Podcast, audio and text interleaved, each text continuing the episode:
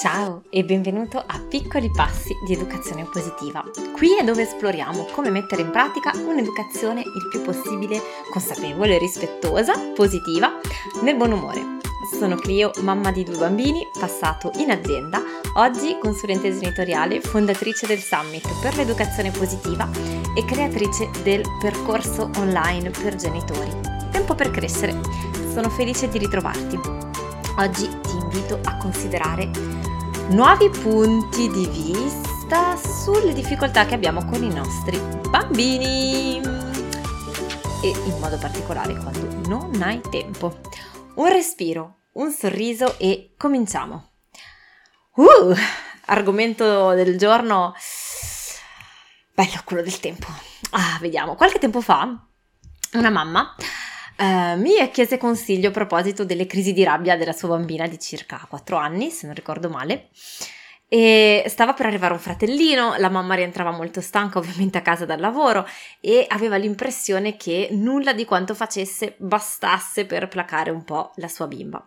E in modo particolare il momento critico sembrava essere la fine del pomeriggio, inizio sera, eh, poco prima di cena, no? quando bisognava preparare da mangiare e, la sua bimba non accettava di lasciarla andare a preparare, c'erano mega crisi difficilmente gestibili, non so se ti riconosci eh, in questo tipo di difficoltà che... Eh, compaiono spesso, no? e ne sento raccontare spesso e sono successe spesso anche a me. Adesso mi dirai, Clio, cosa c'entra con eh, le difficoltà di cui parlavi inizialmente, il non avere tempo, eccetera. Ci arrivo perché questo è un elemento, è un elemento chiave. E tra l'altro ti sottolineo questa cosa perché forse anche tu eh, ti riconosci in questo problema in un modo o nell'altro, magari ci sei passato o anche se i tuoi bambini sono più grandi, sai che ci sono quei momenti, no, quelle fasi in cui hai l'impressione che niente di quello che fai funzioni, che il tuo bambino sembra richiederti qualcosa che non riesci in nessun modo a soddisfare, no? Che è estremamente frustrante, tra parentesi. Um, in quei momenti è un po' come se ci si accendesse la spia dell'allarme, tipo Bip bip, non dovrebbe succedere, allarme, allarme, comportamento sbagliato, vuol dire che c'è qualcosa che sta andando storto, bip bip bip, verifica, verifica. Sai come quando si accende la spia sul cruscotto e, e, ti vengono i sudori freddi al pensiero di dover portare l'auto dal meccanico, no? Senza pensare che magari ci potrebbe essere invece un contatto elettrico alla spia. Eh, ecco, noi quando vediamo questi comportamenti super intensi dei bambini, tendiamo a preoccuparci ehm, che ci sia, pensiamo che ci sia qualcosa che non va, no? E spesso, non dico sempre naturalmente, eh, mm, quindi attenzione, non vuole essere un... però in molti, in molti casi questi sono comportamenti normali per l'età dei bambini e per la situazione in cui si trovano, per quanto sicuramente fastidiosi o difficili possano essere.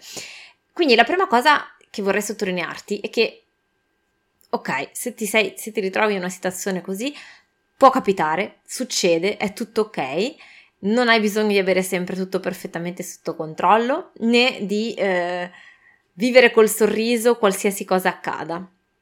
Però eh, una cosa interessante che succede quando noi ci tranquillizziamo su questo primo aspetto, quindi dirti ok sono cose normali per l'età dei bambini, eh, tutto regolare, tutto a posto, quindi cosa succede? Ok, capisci, capiamo no, che questa difficoltà che, che, stai vivendo ha una sua spiegazione, che c'è un motivo se i bambini si comportano in un certo modo.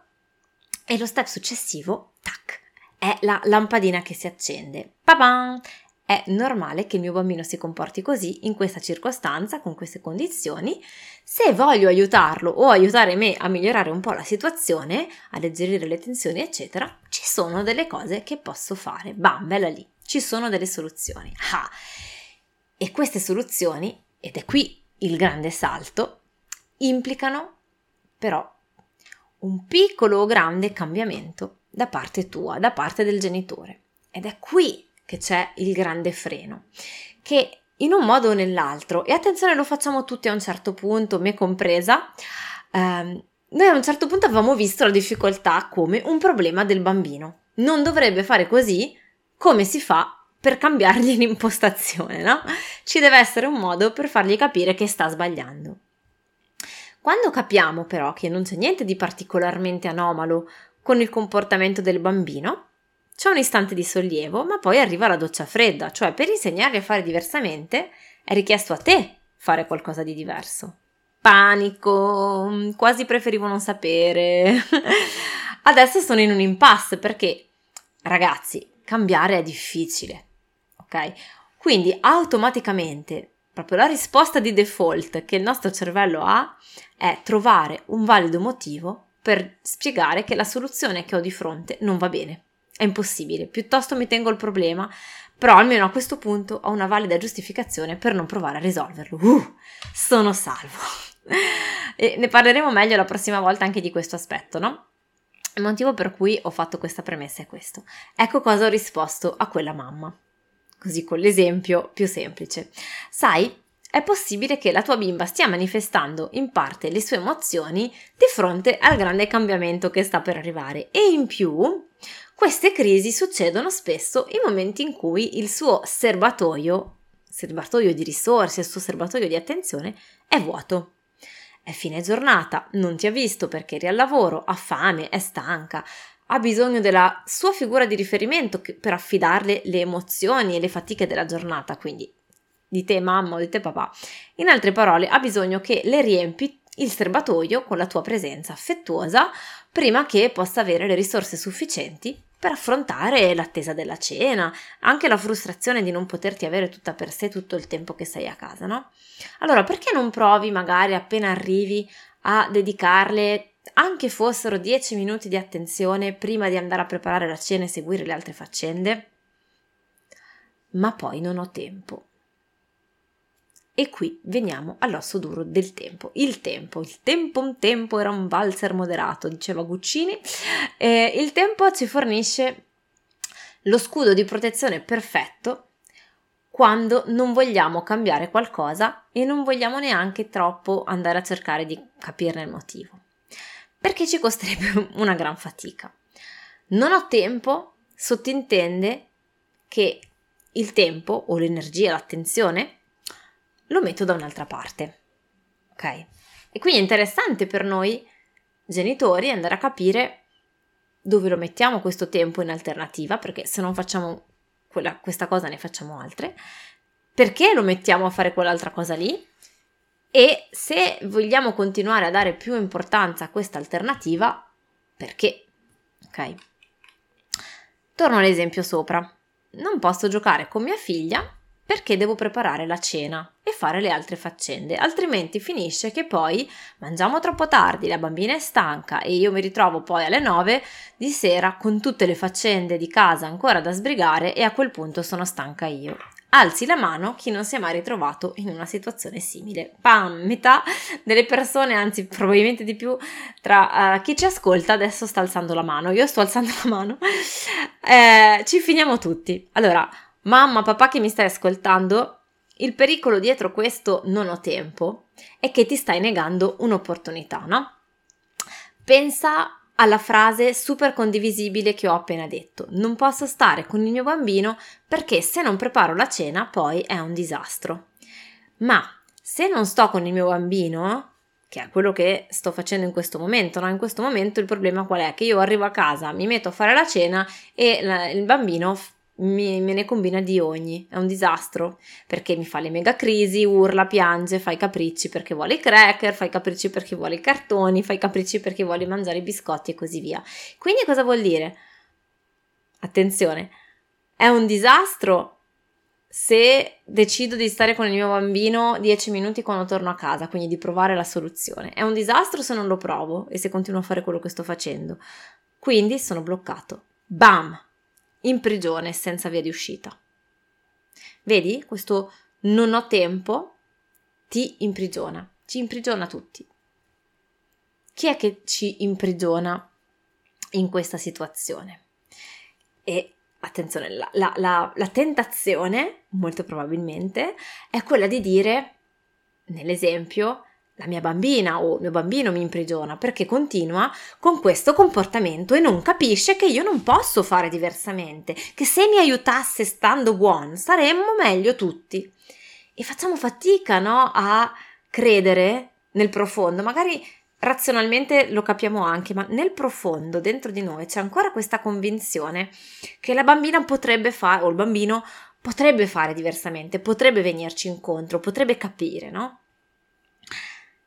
Quindi facciamo davvero fatica a credere che no, i bambini non potrebbero fare, non possono fare diversamente, altrimenti farebbero diversamente, perché questo significherebbe, se noi, se noi riuscissimo a capire davvero questa cosa, significherebbe anche prendere consapevolezza del fatto che in realtà ci stiamo imprigionando da soli.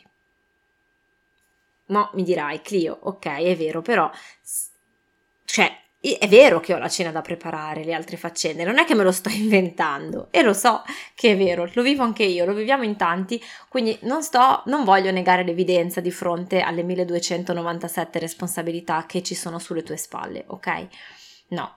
Si tratta però di fare un po' di luce, puntare la torcia e vedere che se continui a dare la colpa al tempo e quindi poi ai bambini, cosa succede alla lunga? Che tu ti senti in trappola, tu ti senti in prigione, che non è una gran sensazione, no?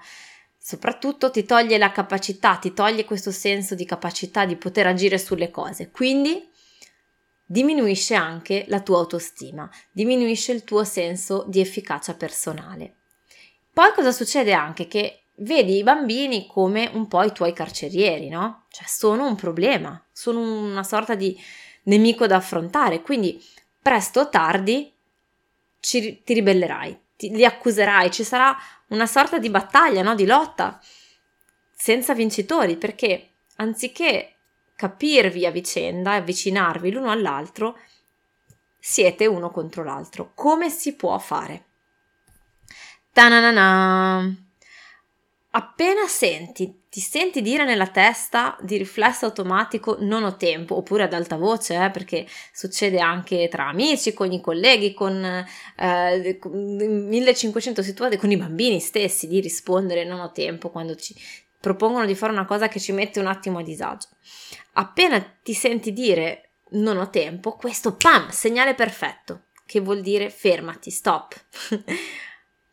Attenzione, aspetta un attimo, Cosa vuol dire questo non ho tempo? Perché sto dicendo così? Guardiamo meglio. Attenzione, non vuol dire che allora devi rispondere sì se volevi dire no, eh? è soltanto un invito a fare uno stop, a fermarti e a cercare di capire meglio cosa si nasconde dietro questo non ho tempo. Perché le giornate durano per tutti 24 ore, no?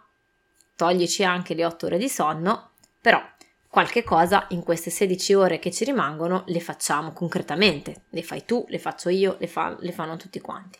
Quindi, intanto, iniziamo col fare una distinzione super importante. Il tempo c'è, il tempo ce l'abbiamo, è che lo impieghiamo a fare altre cose, che è già molto più rivitalizzante che continuare a ripeterci che siamo in una prigione senza uscita e senza tempo, ok? Allora adesso a questo punto posso guardare come lo impiego il mio tempo, puoi guardare anche tu come lo impieghi il tuo tempo, quali sarebbero le alternative eventuali, perché scegli di spendere il tuo tempo in un modo anziché in un altro. Vado a lavorare x ore al giorno perché mi permette di vivere meglio, perché permette di vivere meglio la nostra famiglia, perché posso pagarmi le bollette. Um, per restare sull'esempio sopra, no? che parlavamo di 10-15 minuti, devo preparare la cena, ok che alternative posso darmi? Posso preparare la cena 10 minuti dopo, posso chiedere aiuto a qualcuno, posso cucinare in un altro momento in modo da dover soltanto scaldare le cose quando entro a casa la sera, posso coinvolgere la mia bambina e trasformare la preparazione della cena in un momento di complicità insieme, posso ogni tanto ordinare del cibo già pronto e così via. E questo apre, ci apre a un sacco di possibilità in più, no? Cioè a questo punto posso dire magari, perché non cucino per esempio la mattina o la domenica e poi surgelo, no? Finora non l'ho mai fatto, magari perché non ci ho mai pensato, magari perché non ne avevo il bisogno prima, no? Perché quando abbiamo iniziato la nostra routine, la nostra abitudine al ritorno dal lavoro, mm, magari figli non ne avevamo e quindi non c'era il bisogno di eh, dover fare le cose con una certa scaletta, una scadenza entro una certa ora, con qualcuno che ti diceva mamma, mamma, mamma. Ok, allora posso dirmi Ok, mi organizzo diversamente la domenica per fare in modo di ritagliarmi 10 minuti la sera per stare con mia figlia o mio figlio ricaricargli questo serbatoio ed evitarmi poi 30 minuti di, di, di crisi. Oppure posso anche dirmi che queste alternative qui, le alternative che ho trovato, non mi vanno bene, che scelgo, ed è qui la parola chiave, scelgo di cucinare la sera e tenermi la bimba o il bimbo che si lamenta perché per me è più importante avere per esempio la domenica completamente libera per rilassarmi in famiglia e quindi sono disposta ad affrontare le conseguenze negative della mia scelta. Però vedi come cambiano le cose adesso? Adesso non sono più una vittima in prigione, adesso sono io che scelgo a fronte di una serie di considerazioni. Sono io che scelgo. Um, da genitori affrontiamo spesso delle fasi in cui i bambini cambiano, crescono, eh, iniziano con un nuovo comportamento che richiede la nostra attenzione, no? Quindi ci è richiesto di, spesso di rimanere su questa flessibilità, di essere pronti ad adattarci a nuovi equilibri, no? Allora ecco, è una grande, grande, grande capacità quella di accorgerti che il tuo primo impulso è spesso quello di dire no, fermi, stop, cambiare, no? Basta, che fatica, facciamo invece che non ho tempo. Ma questo non ho tempo è una copertura, è un nascondiglio. Lo vedo spesso durante le fasi ehm, di iscrizione dei coaching di gruppo, di, di, tempo per crescere, ma anche io stessa quando eh, mi propongono qualcosa di nuovo, mi propongono una nuova formazione, no? Ma io non ho tempo, non posso farlo, non ho tempo. Attenzione, vediamo cosa c'è dietro questo non ho tempo perché magari invece scopro che il tempo lo impiego in una cosa per abitudine, ma questa abitudine non corrisponde più alle cose che mi stanno a cuore oggi. Forse è il caso di cambiarla per far sì che le mie giornate oggi, il modo in cui scelgo di impiegare il mio tempo oggi, rifletta meglio ciò che è più importante per me.